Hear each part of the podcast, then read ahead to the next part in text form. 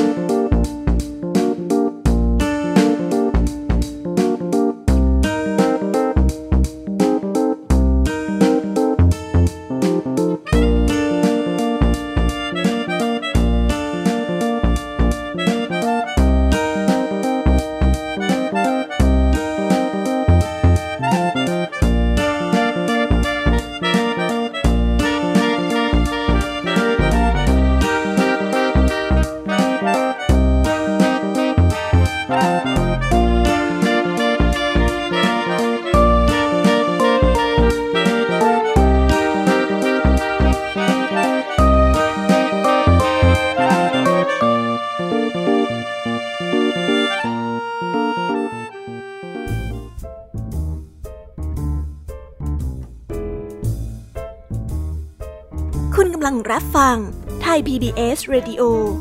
ต่อจากนี้ไปขอเชิญทุกทท่าน รับฟังรายการ นิทานแสนสนุกสุดหันษา ที่รังสรรค์มาเพื่อน้องๆ ในรายการ Kiss Hour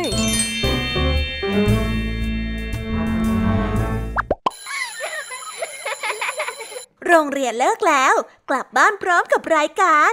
Kiss Hours โดยบรรยาชยโย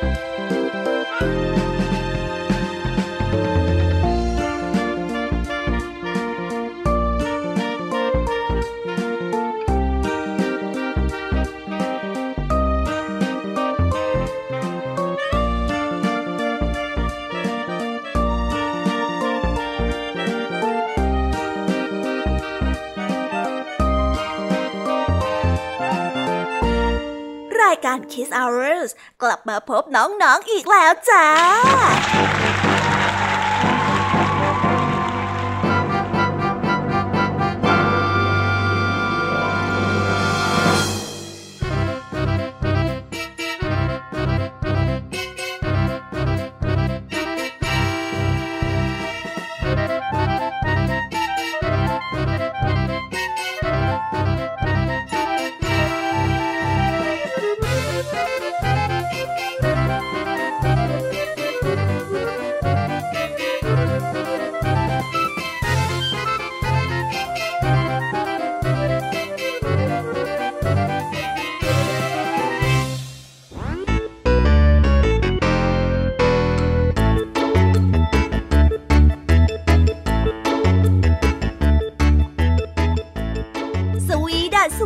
น้องๆชาวรายการ Kiss Hour ทุกๆ คนนะคะ วันนี้พี่ยามีกับพ่องเพื่อน ก็ได้นำนิทานสนุกๆมาเล่าให้กับน้องๆได้ฟัง เพื่อเปิดจินตนาการแล้วก็ตะลุยไปกับโลกแห่งนิทานกันนั่นเองน้องๆ คงอยากรู้กันแล้วใช่ไหมล่ะคะ ว่านิทานที่พวกพี่ได้เตรียมมาฝากน้องๆ กันนั้น มีชื่อเรื่องว่าอะไรกันบ้าง เดี๋ยวพี่ยามีจะบอกกันเกริ่นไว้ก่อนนะคะ พอให้เรียกน้ำย่อยกันเอาไว้ก่อนนะ วันนี้นะคะคุณครูหายใจดีของเรา ก็ได้นำนิทานเรื่อง เสียงอะไรนะ และต่อกันด้วยเรื่อง แกะน้อยหลงทาง ส่วนเรื่องราวของนิทานทั้งสองเรื่องนี้จะเป็นอย่างไรและจะสนุกสนานมากแค่ไหนนั้น น้องๆต้องรอติดตามรับฟังกันในช่วงของคุณครูหายใจดีกันนะคะ พี่แยมมี่ในวันนี้ก็ไม่ยอมน้อยนะคุณครูไหว ได้จัดเตรียมนิทานทั้งสามเรื่องสามรสมาฝากพวกเรากันค่ะ ซึ่งในนิทานเรื่องแรกที่พี่แยมมี่ได้เตรียมมาฝากน้องๆนนั้น มีชื่อเรื่องว่า ลูกหมาหางกระดิ่ง ต่อกันด้วยเรื่องกบนักสำรวจ และปิดท้ายด้วยเรื่อง แสงเหนือแห่งปฏิหาร ส่วนเรื่องราวของนิทานทั้งสามเรื่องนี้จะเป็นอย่างไรและจะสนุกสนานมากแค่ไหนนั้น น้องๆต้องรอติดตามรับฟังกันในช่วงของพี่แยมมี่เล่าให้ฟังกันนะคะ วันนี้นะคะ ลุงทองดีกับเจ้าจอยของเรา ก็ได้เตรียมนิทานสุภาษิตมาฝากพวกเรากันอีกเช่นเคย ซึ่งในวันนี้นะคะ ลุงทองดีก็ได้นำสำนวนทำซื่อเป็นแมวนอนหวนมาฝากเจ้าจ้อยแล้วก็เด็กๆทุกคนได้ฟังกันส่วนเรื่องราวและความหมายของคำคำนี้จะเป็นอย่างไร เจ้าจอยตัวแสบของเราไปกวนอะไรลุงทองดี น้องๆต้องรอติดตามรับฟังกันให้ได้เลยนะคะในช่วงนิทานสุภาษิตค่ะ ปิดท้ายกันอีกเช่นเคยค่ะ กับนิทานของพี่เด็กดีจากทางบ้านในช่วงท้ายรายการของเรา ซึ่งในวันนี้นะคะ พี่เด็กดีก็ได้จัดเตรียมนิทานเรื่อง เปลือกหอยวิเศษมาฝากกัน ส่วนเรื่องราวของนิทานเรื่องนี้จะเป็นอย่างไร และจะสนุกสนานมากแค่ไหนนั้น น้องๆต้องรอติดตามกันในช่วงท้ายรายการกับพี่เด็กดีของพวกเรากันนะคะ โอ้โห เป็นยังไงกันบ้างล่ะคะน้องๆ ได้ยินแค่ชื่อเรื่องนิทานก็น่าสนุกแล้วใช่ไหมล่ะคะ พี่ยามียก็ตื่นเต้นที่อยากจะรอฟังนิทานที่พวกเรารออยู่ไม่ไหวแล้วล่ะค่ะ งั้นเอาเป็นว่าเราไปฟังนิทานทั้งหมดเลยดีกว่าไหมคะ เพราะว่าตอนนี้เนี่ยคุณครูหายใจดีได้มารอน้องๆอยู่ที่หน้าห้องเรียนแล้วล่ะค่ะ งั้นเราไปหาคุณครูไหวกันเถอะนะคะ ไปกันเลย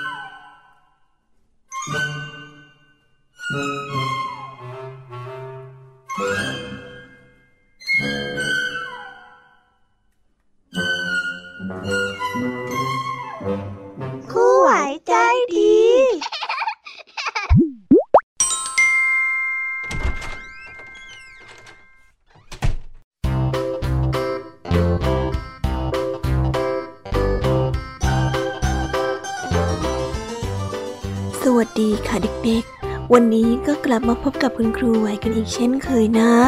และวันนี้ค่ะ กลับมาพบกับคุณครูไหว แน่นอนว่าก็ต้องมาพบกับนิทานทั้งสองเรื่องของคุณครูไหวกันอีกเช่นเคย และวันนี้นิทานเรื่องแรกของคุณครูไหวที่คุณครูไหวได้เตรียมมาฝากเด็กๆ นั่นก็คือเรื่อง เสียงอะไรนะ ส่วนเรื่องราวจะเป็นยังไงนั้น เราไปติดตามรับฟังกันได้เลยค่ะ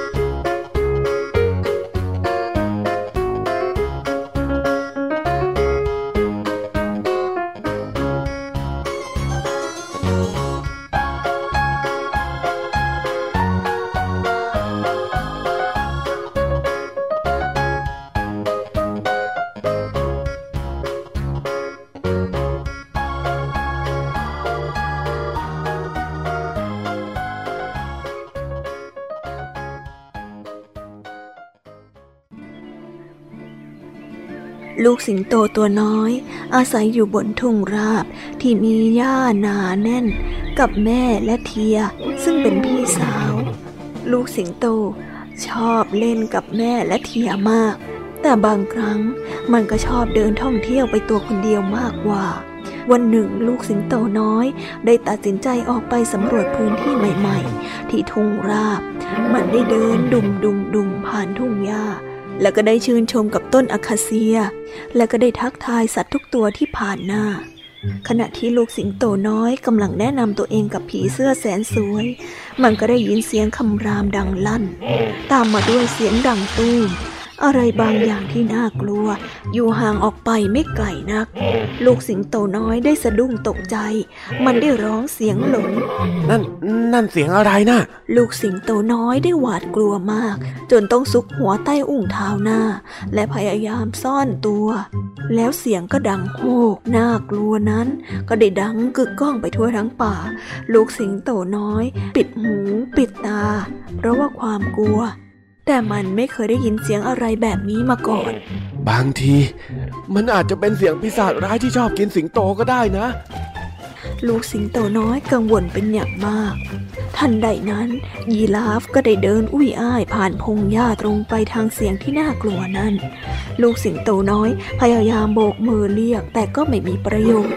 ยีราฟยังคงเดินต่อไป แล้วลูกสิงโตน้อยก็นึกขึ้นได้ว่า มันเป็นสิงโตผู้กล้าหาญไม่ควรที่จะวัดกลัวอะไรทั้งสิ้น สิงโตน้อยได้พูดออกไปอย่างกล้าหาญว่ารอเดี๋ยว ให้ฉันเข้าไปก่อน แล้วดูว่ามีตัวอะไรกำลังทำเสียงที่น่ากลัวอยู่นั่นยีราฟได้ทำหน้าประหลาดใจ แต่ก็ยอมให้ลูกสิงโตน้อยเดินนำลูกสิงโตน้อย ได้ยืนหน้าผ่านพงหญ้าเข้าไป แล้วก็เตรียมพร้อมที่จะตะปบตัวอันตราย มันไม่ได้ตะปบ ไม่แม้แต่จะคำราม แต่มันกลับเริ่มหัวเราะดังลั่น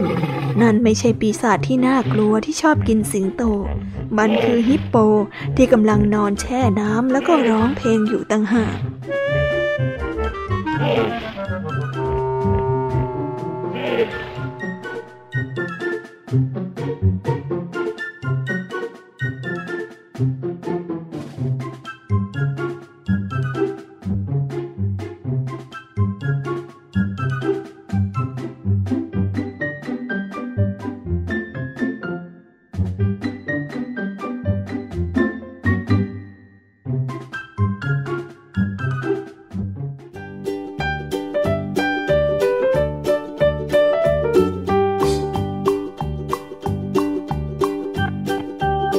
ก็ได้จบลงไปแล้วนะคะสำหรับนิทานในเรื่องแรก งั้นเราไปต่อกันในนิทานเรื่องที่สองของคุณครูไหวกันต่อเลยนะ ในเรื่องที่สองของคุณครูไหวนี้ มีชื่อเรื่องว่า แกะน้อยหลงทาง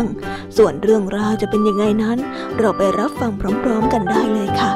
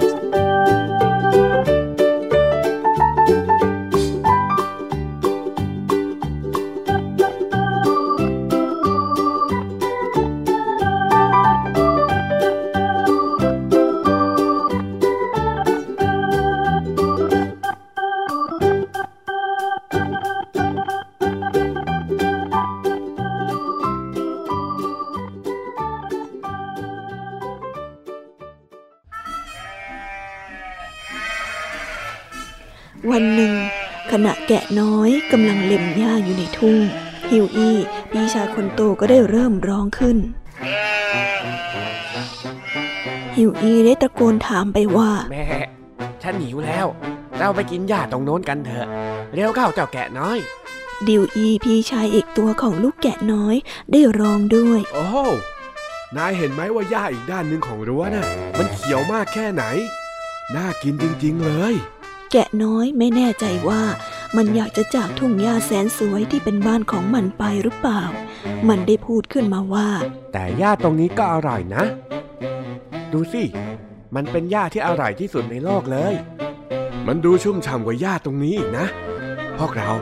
ไปหาอะไรกินกันดีไหม แต่ฮิวอี้กับดิวอี้ก็ไม่ยอมฟัง ทั้งสองได้มุดผ่านรูที่รั้ว แล้วก็ได้วิ่งเหาะๆไป ลูกแกะน้อยไม่มีทางเลือกอื่นนอกจากวิ่งตามไปฮิวอี้ กับดิวอี้นั้นได้วิ่งไปเรื่อยๆ แล้วก็มาหยุดแวะเป็นครั้งคราว เพื่อที่จะกินหญ้า พวกมันไม่สนใจดูได้ซ้ำว่ากำลังจะไปทางไหน เพียงแค่สูดดมอากาศแล้วก็วิ่งเหาะๆไปรอบๆ เพื่อวิ่งไปยังที่ที่มีหญ้ากินหอมหวานมากที่สุด พวกมันได้ว่ายน้ำข้ามลำธารถึงสองครั้ง และก็มีอยู่ครั้งหนึ่งที่พวกมันจะต้องมุดผ่านรั้วพุ่มไม้ดกหนาที่ไม่มีอะไรมาขวางพวกมันได้ ในที่สุดเมื่อฟ้าได้เริ่มมืดสนิท พวกมันก็เจอในที่ที่มีหญ้าชุ่มฉ่ำที่สุด จึงได้หยุดยืนแล้วก็เลี้ยวมองไปรอบๆพวกเราอยู่ที่ไหนกันน่ะ ทั้งสามตัวได้ร้อง แต่ฟ้าก็ได้เริ่มมืดมาก จนมันไม่สามารถมองเห็นอะไรได้เลย แล้วเราจะหาทางกลับบ้านยังไงกันล่ะเนี่ยฮิวอี้ได้ร้อง เราหลงทางกันแล้ว เราหลงทางกันแล้วเหรอเนี่ยดิวอี้ก็ได้ร้องโวยวาย เราคงต้องนอนค้างคืนที่นี่กันแล้วล่ะ ทันใดนั้น เมฆก้อนหนึ่งก็ได้ลอยเคลื่อนไป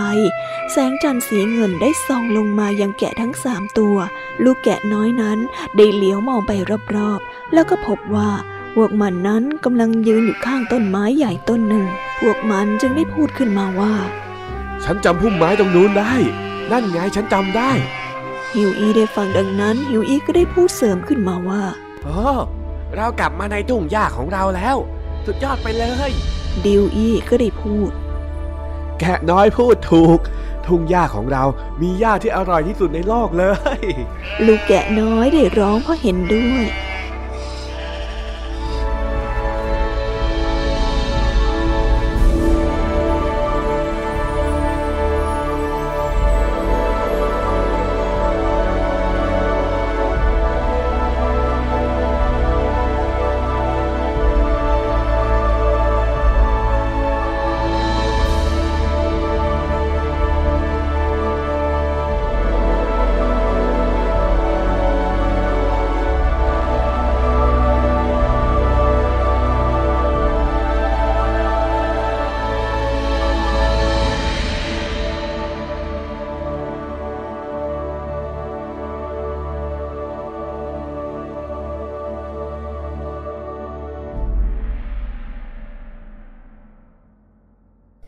แล้วก็ได้จบกันไปแล้วนะคะสำหรับนิทานทั้งสองเรื่อง เป็นยังไงกันบ้างคะ นิทานในวันนี้สนุกกันไหมเอ่ย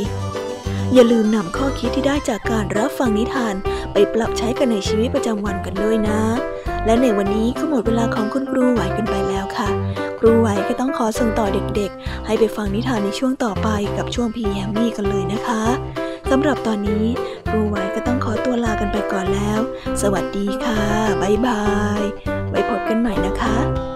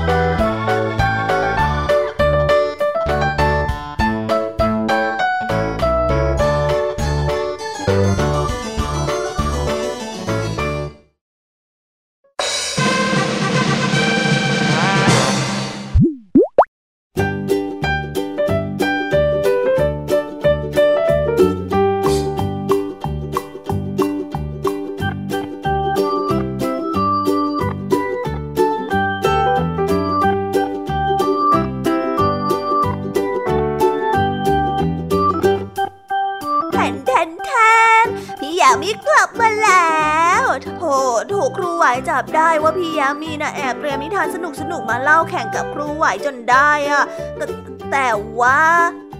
กลัวที่ไหนกันล่ะคะ พี่แยามีขอสู้ตายค่ะ วันนี้นะคะพี่แยามีได้นำนิทานหลากหลายเรื่องราวมากมายข้อคิด มาเล่าให้กับน้องๆได้ฟังกันอย่างจุใจกันเลยทีเดียวค่ะ ถ้าน้องๆพร้อมกันแล้ว พี่แยามียังไม่พร้อมค่ะ แปลวลาเล่นนะคะน้องๆ ถ้าน้องๆพร้อมกันแล้วเนี่ย พี่ ยามีก็พร้อมเหมือนกันสิคะ งั้นเราไปฟังนิทานเรื่องแรกของพี่ยามีกันเลยเด้อค่ะ ในนิทานเรื่องแรกนี้ เสนอนิทานเรื่อง ลูกหมาหางกระดิ่ง เรื่องราวจะเป็นยังไงนั้น เราไปรับฟังกันเลย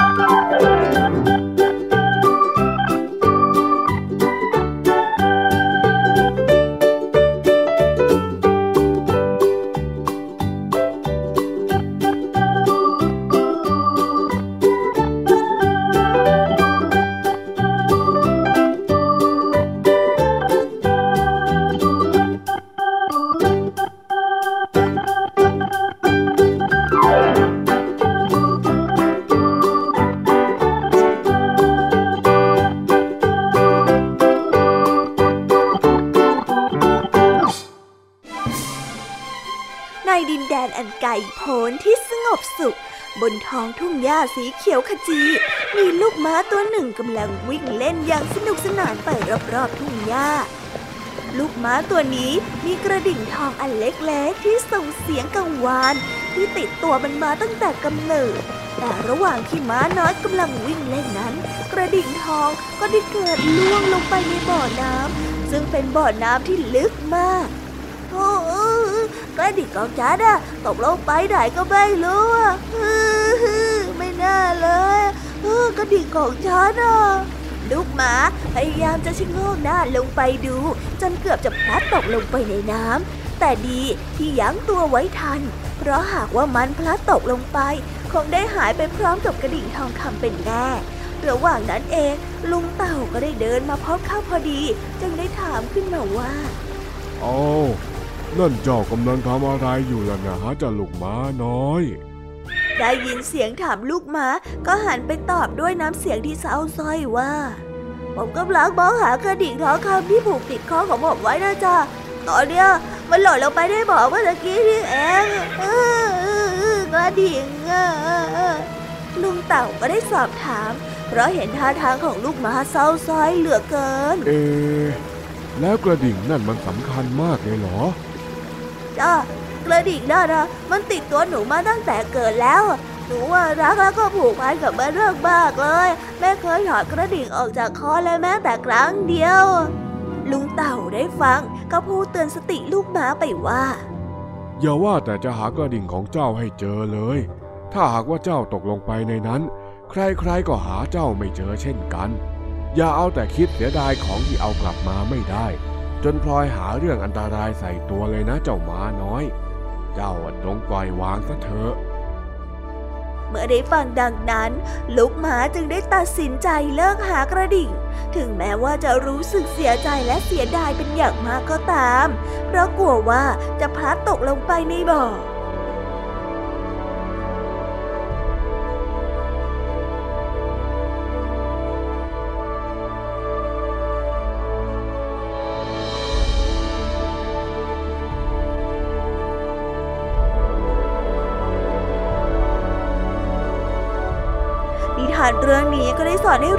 ว่า อย่าเสี่ยงอันตรายเพื่อที่จะได้เพียงแค่สิ่งเล็กน้อยกลับคืนมา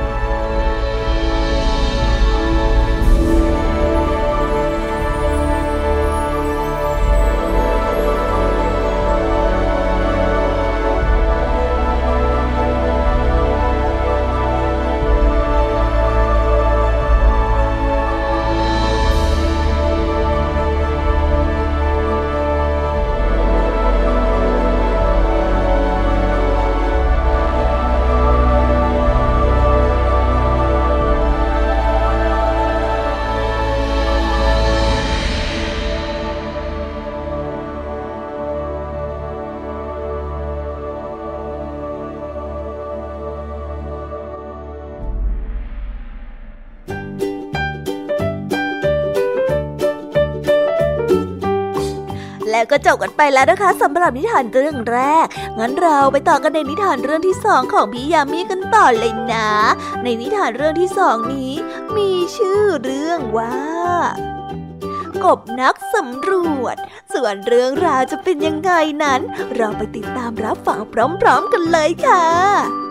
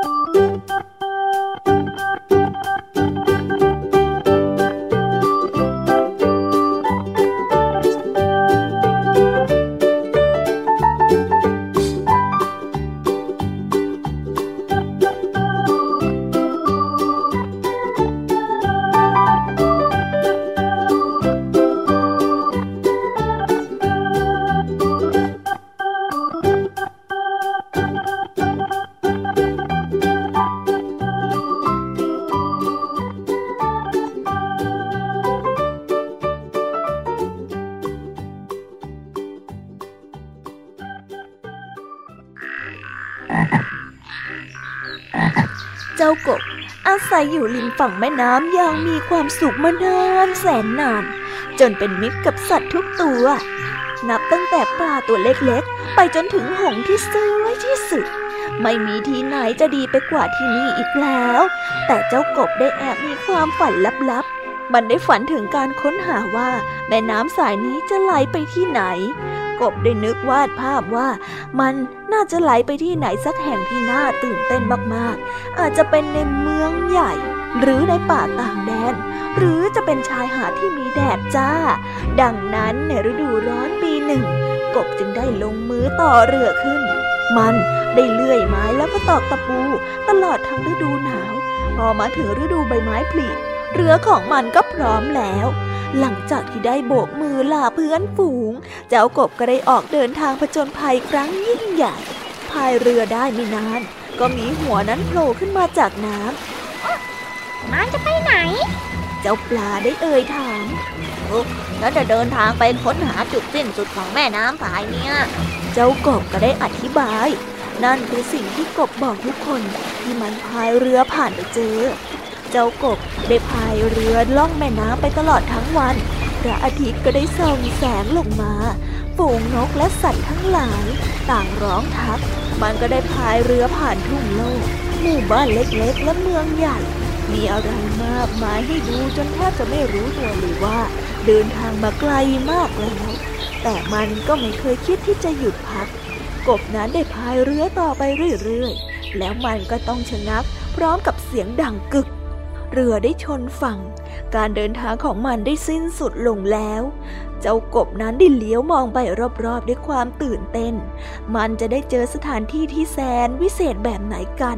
แต่มันไม่ได้พบเห็นภาพที่เป็นเมืองใหญ่ หรือว่าป่าที่สูงประหงาดหรือว่าแม้กระทั่งชายหาดที่วุ่นวาย แต่กลับมาถึงสระเล็กๆแห่งหนึ่ง นี่ไม่ใช่ที่ที่กบน้อยคาดคิดไว้เลยสักนิด แต่มันก็ไม่ได้ผิดหวังอะไร มันก็ได้โบกมือทักทายนกบูเบิร์ดอย่างเป็นมิตร แล้วก็ได้ตะโกนทักทายพึ่งที่อยากรู้อยากเห็น แล้วมันก็ได้ยิ้ม ฉันมีวันที่วิเศษมากฉันได้เห็นสิ่งสวยๆมากมาย แล้วก็ได้พบเจอสัตว์ตัวเล็กๆที่น่ารัก ฉันคิดว่าสิ่งที่สำคัญที่สุดไม่ได้ขึ้นอยู่ว่าเรากำลังจะไปที่ไหน แต่มันขึ้นอยู่กับว่า เราจะไปถึงที่นั่นได้อย่างไรมากกว่าฮ่าฮ่าฮ่า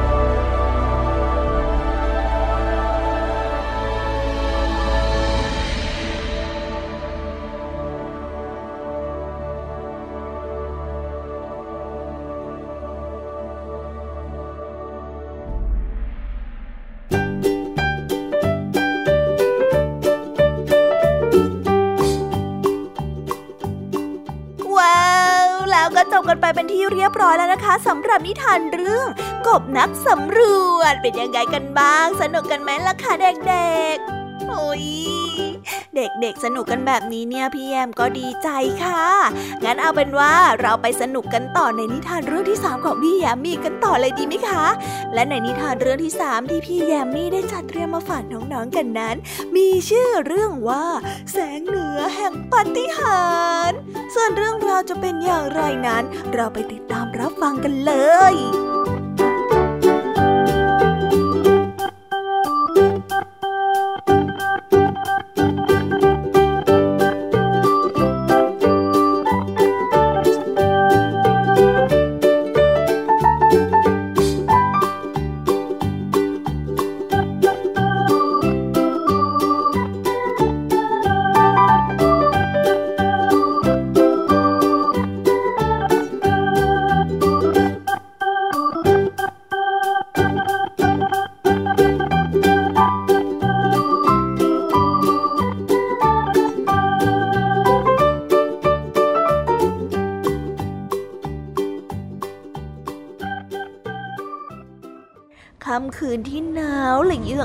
โลกเหนือ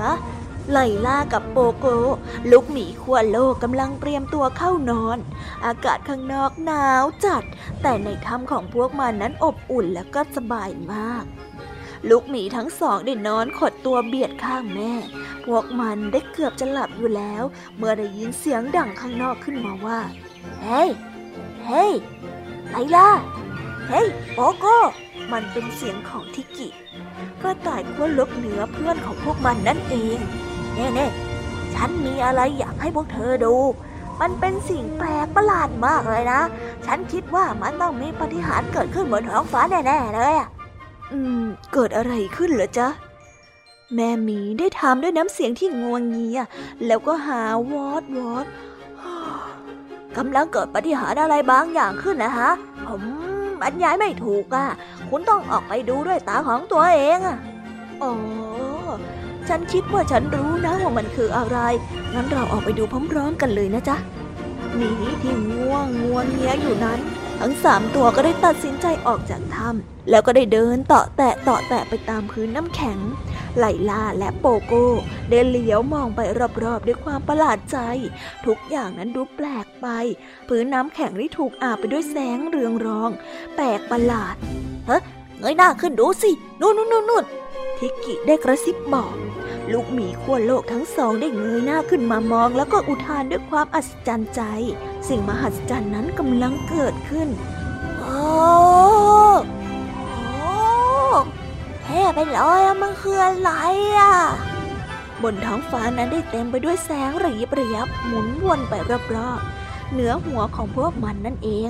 ทั้งหมดได้ยืนจ้องมองด้วยความอัศจรรย์ใจ และก็พูดไม่ออก สวยจังอะโกโกได้อุทานเบาๆ เกิดอะไรขึ้นเหรอฮะ ไลลาก็ได้ถาม มันคือแสงเหนือน่ะจ้ะ แม่หมีก็ได้ตอบไป แล้วมันคือปฏิหารจริง ๆ หรือเปล่าวะฮะ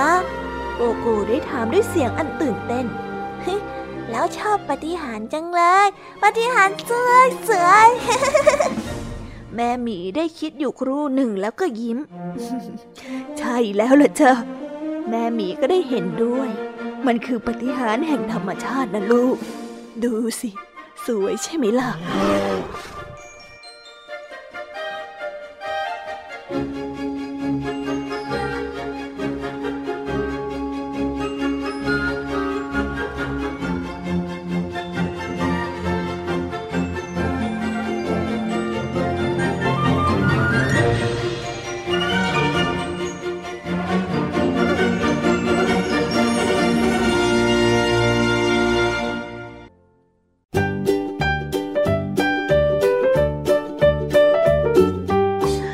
ก็ได้จบกันไปแล้วนะคะสำหรับนิทานทั้งสา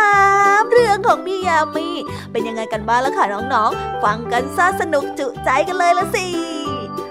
ยังไม่หมดแต่เพียงเท่านี้นะคะ ยังเหลือเรื่องราวของนิทานสุภาษิตและนิทานพี่เด็กดีอีกเพียบเลยล่ะค่ะน้องๆ ถ้างั้นพี่ยามีก็ต้องขอส่งต่อน้องๆ ให้ไปพบกับจ่าจ่อยและกระลุงทองดีกันในช่วงนิทานสุภาษิตกันเลยนะคะสำหรับตอนนี้เนี่ยพี่ยามีต้องขอตัวไปพักผ่อนแป๊บหนึ่งนะเดี๋ยวกลับมาใหม่ในช่วงท้ายรายการค่ะสำหรับตอนนี้ไปหาลุงทองดีกับจ่าจ่อยกันเลยค่ะ ไปกันเลย thank you.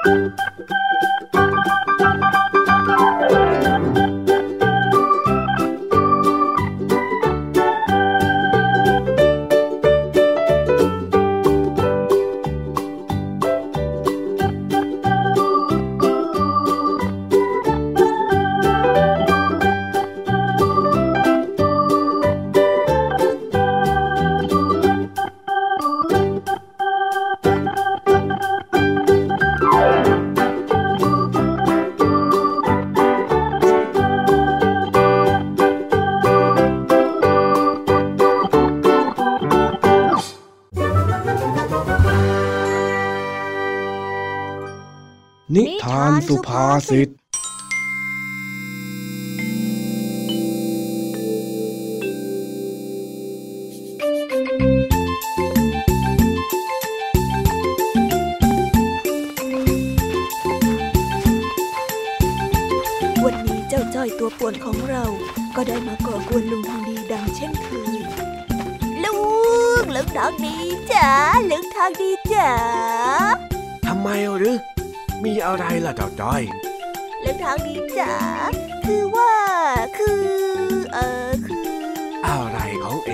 ฮะ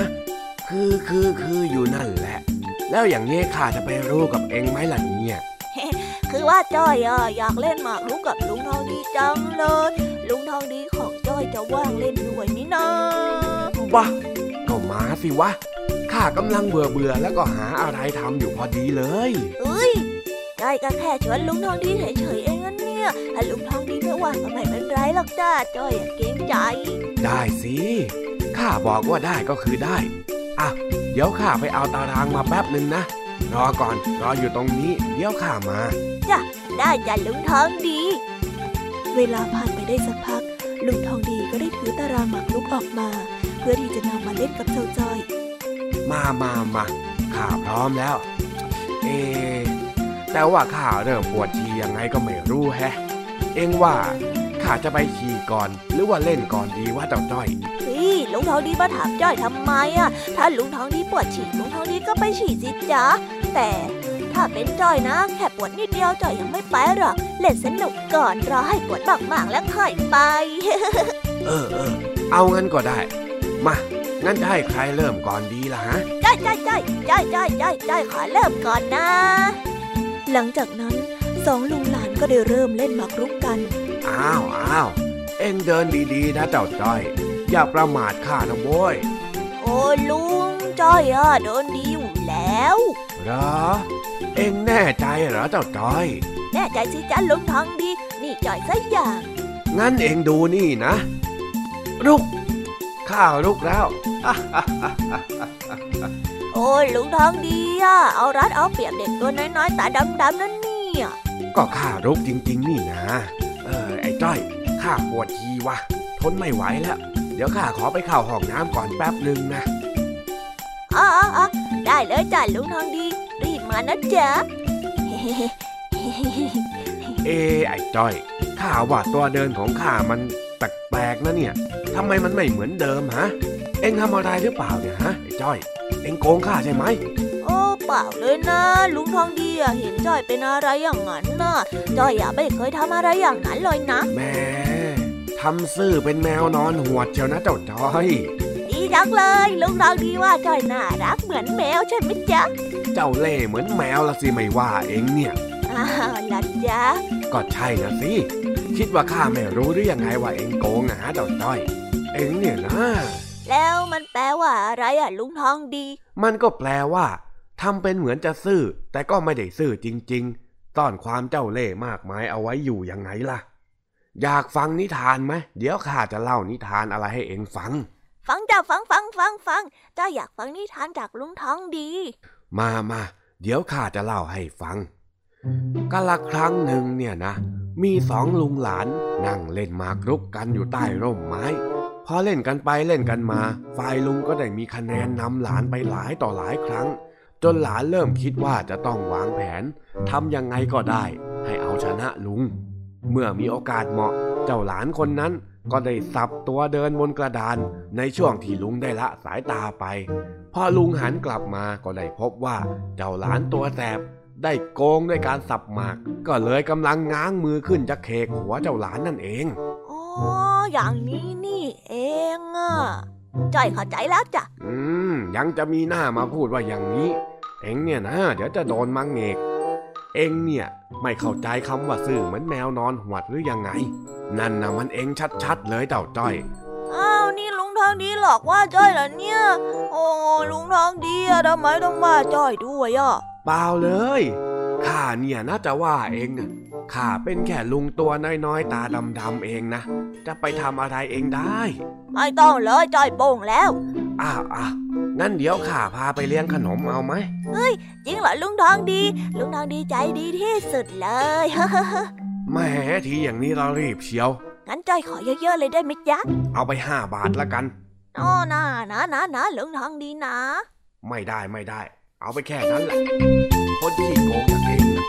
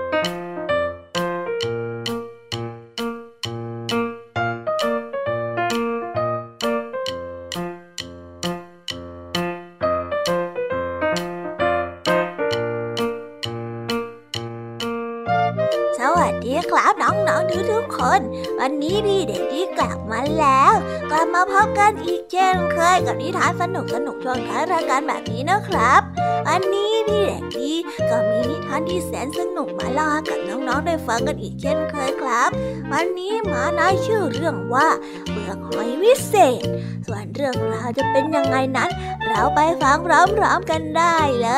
ย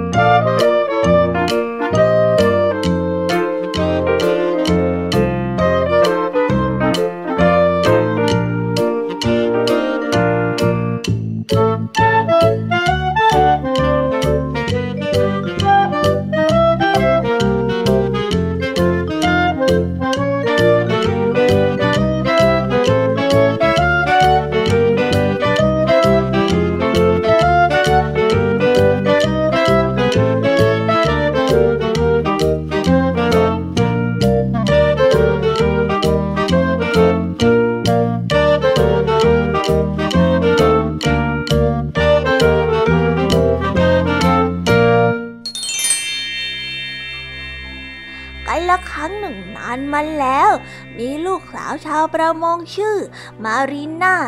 วันที่พ่อนั้นได้ออกเรือ มารีน่าจะไปคอยพ่ออยู่ที่ชายหาด แล้วก็ได้หาเปลือกหอยสวยๆเพื่อเก็บไว้สะสมเพิ่ม วันหนึ่ง ที่ทะเลนั้นเริ่มมีพายุที่รุนแรง มารีน่าได้เป็นห่วงพ่อมาก เธอได้คอยมองหา แต่ก็ไม่มีวี่แววเรือหาปลาลำเล็กของพ่อเธอเลย ขณะที่เธอรออยู่นั้น เธอก็ได้เห็นเรือลำอื่นได้แล่นเข้ามา เห็นพ่อของฉันบ้างมีจ๊ะเห็นพ่อของฉันบ้างไหมอะลุงนะนะนะเห็นพ่อของฉันไหมมารีน่าได้ถามชาวประมงคนอื่นๆ แต่ก็ไม่มีใครเห็นพ่อของเธอเลย มารีน่าได้เริ่มสิ้นหวัง เมื่อเธอได้สังเกตเห็นเปลือกหอยที่มีสีชมพูอันหนึ่งส่องประกายสดใส เธอได้เห็นดังนั้น เธอจึงได้เดินเข้าไป เพื่อไปเก็บเปลือกหอยอันนั้น มารีน่าก็ได้เก็บเปลือกหอยนั้นขึ้นมา แล้วก็นำมาแนบหู แล้วก็ได้ยินเสียงเล็กๆพูดว่าก็อยากไปจากชายฝั่งติดอยู่บนคลื่น ผู้ชายคนหนึ่งเกาะก้อนหินแน่น รอคนมาช่วยชีวิต มารีน่าได้ยินแบบนั้น เธอก็ได้รีบวิ่งไปขอความช่วยเหลือ กลุ่มชาวประมงผู้กล้าหาญได้ออกเรือไปในทะเลที่มีพายุหนัก แน่นอนว่ามันตรงกับที่เจ้าเปลือกหอยนั้นพูดเอาไว้ พวกเขาได้เจอพ่อของมารีน่าได้เกาะก้อนหินแน่น มารีน่า ก็ไม่เคยได้ยินเสียงเปลือกหอยอีกเลยนะตั้งแต่นั้นมา แต่เธอก็ได้เก็บเปลือกหอยอันนั้นไว้เป็นอย่างดี และให้มันอยู่ในที่ที่ดีที่สุด เท่าที่เธอสะสมมาและพ่อของเธอก็มีชีวิตรอด หลังจากนั้นในครอบครัวของมารีน่าก็ใช้ชีวิตกันอย่างมีความสุขตลอดไป แล้วก็ได้จบกันไปแล้วนะครับสำหรับนิทานของพี่เด็กดีที่พี่เด็กดีได้เตรียมมาเล่าให้กับน้องๆฟังกันในวันนี้เป็นยังไงกันบ้างล่ะครับ สนุกกันหรือเปล่าเอ่ยถ้าน้องๆอยากฟังนิทานสนุกสนุกแบบนี้อีก คราวหลังก็อย่าลืมฟังนิทานในช่วงท้ายรายการของพี่เด็กดีกันนะสำหรับวันนี้พี่เด็กดีก็ต้องขอตัวลากันไปก่อนแล้วนะครับ สวัสดีครับ บ๊ายบายไว้เจอกันใหม่นะ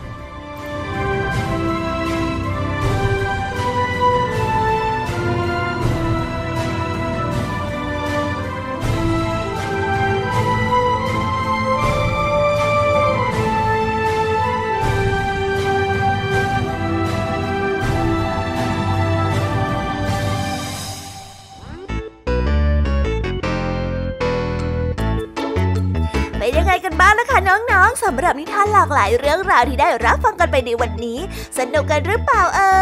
ยหลากหลายเรื่องราวที่ได้นำมาเนี่ย บางเรื่องก็ให้ข้อคิดสะกิดใจ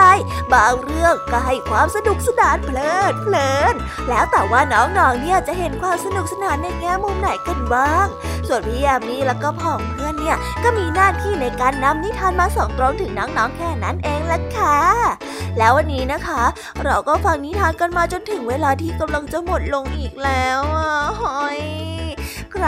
ที่ฟังไม่ทันเนี่ย หรือว่าฟังไม่ครบ ก็สามารถไปย้อนรับฟังได้ที่เว็บไซต์ไทย PBS Radio หรือที่แอปพลิเคชันไทย PBS Radio ได้นะ ถึงเวลาที่จะต้องกล่าวคำลาแล้วล่ะค่ะ พี่ยามีต้องคิดถึงน้องๆอีกแน่เลย แต่ไม่ต้องห่วงนะคะน้องๆ พี่ยามีเนี่ยขอสัญญาเลยว่า จะกลับมาพบกันใหม่พร้อมกับนิทานที่แสนสนุกแบบนี้กันอีกแน่นอนค่ะน้องๆ อย่าลืมนำข้อคิดดีๆ ที่ได้จากการรับฟังนิทานที่แสนสนุกของคุณครูไหว พี่ยามีลุงทองดีแล้วก็เจ้าจ้อย และก็นิทานจากพี่เด็กดีในวันนี้ไปใช้กันด้วยนะคะเด็กๆ เอาไว้พบกันใหม่ในวันพรุ่งนี้นะสำหรับวันนี้พี่ยามีต้องขอตัวลากันไปก่อนแล้วล่ะค่ะ สวัสดีค่ะ บ๊ายบายนะคะน้องๆและพบกันใหม่ค่ะ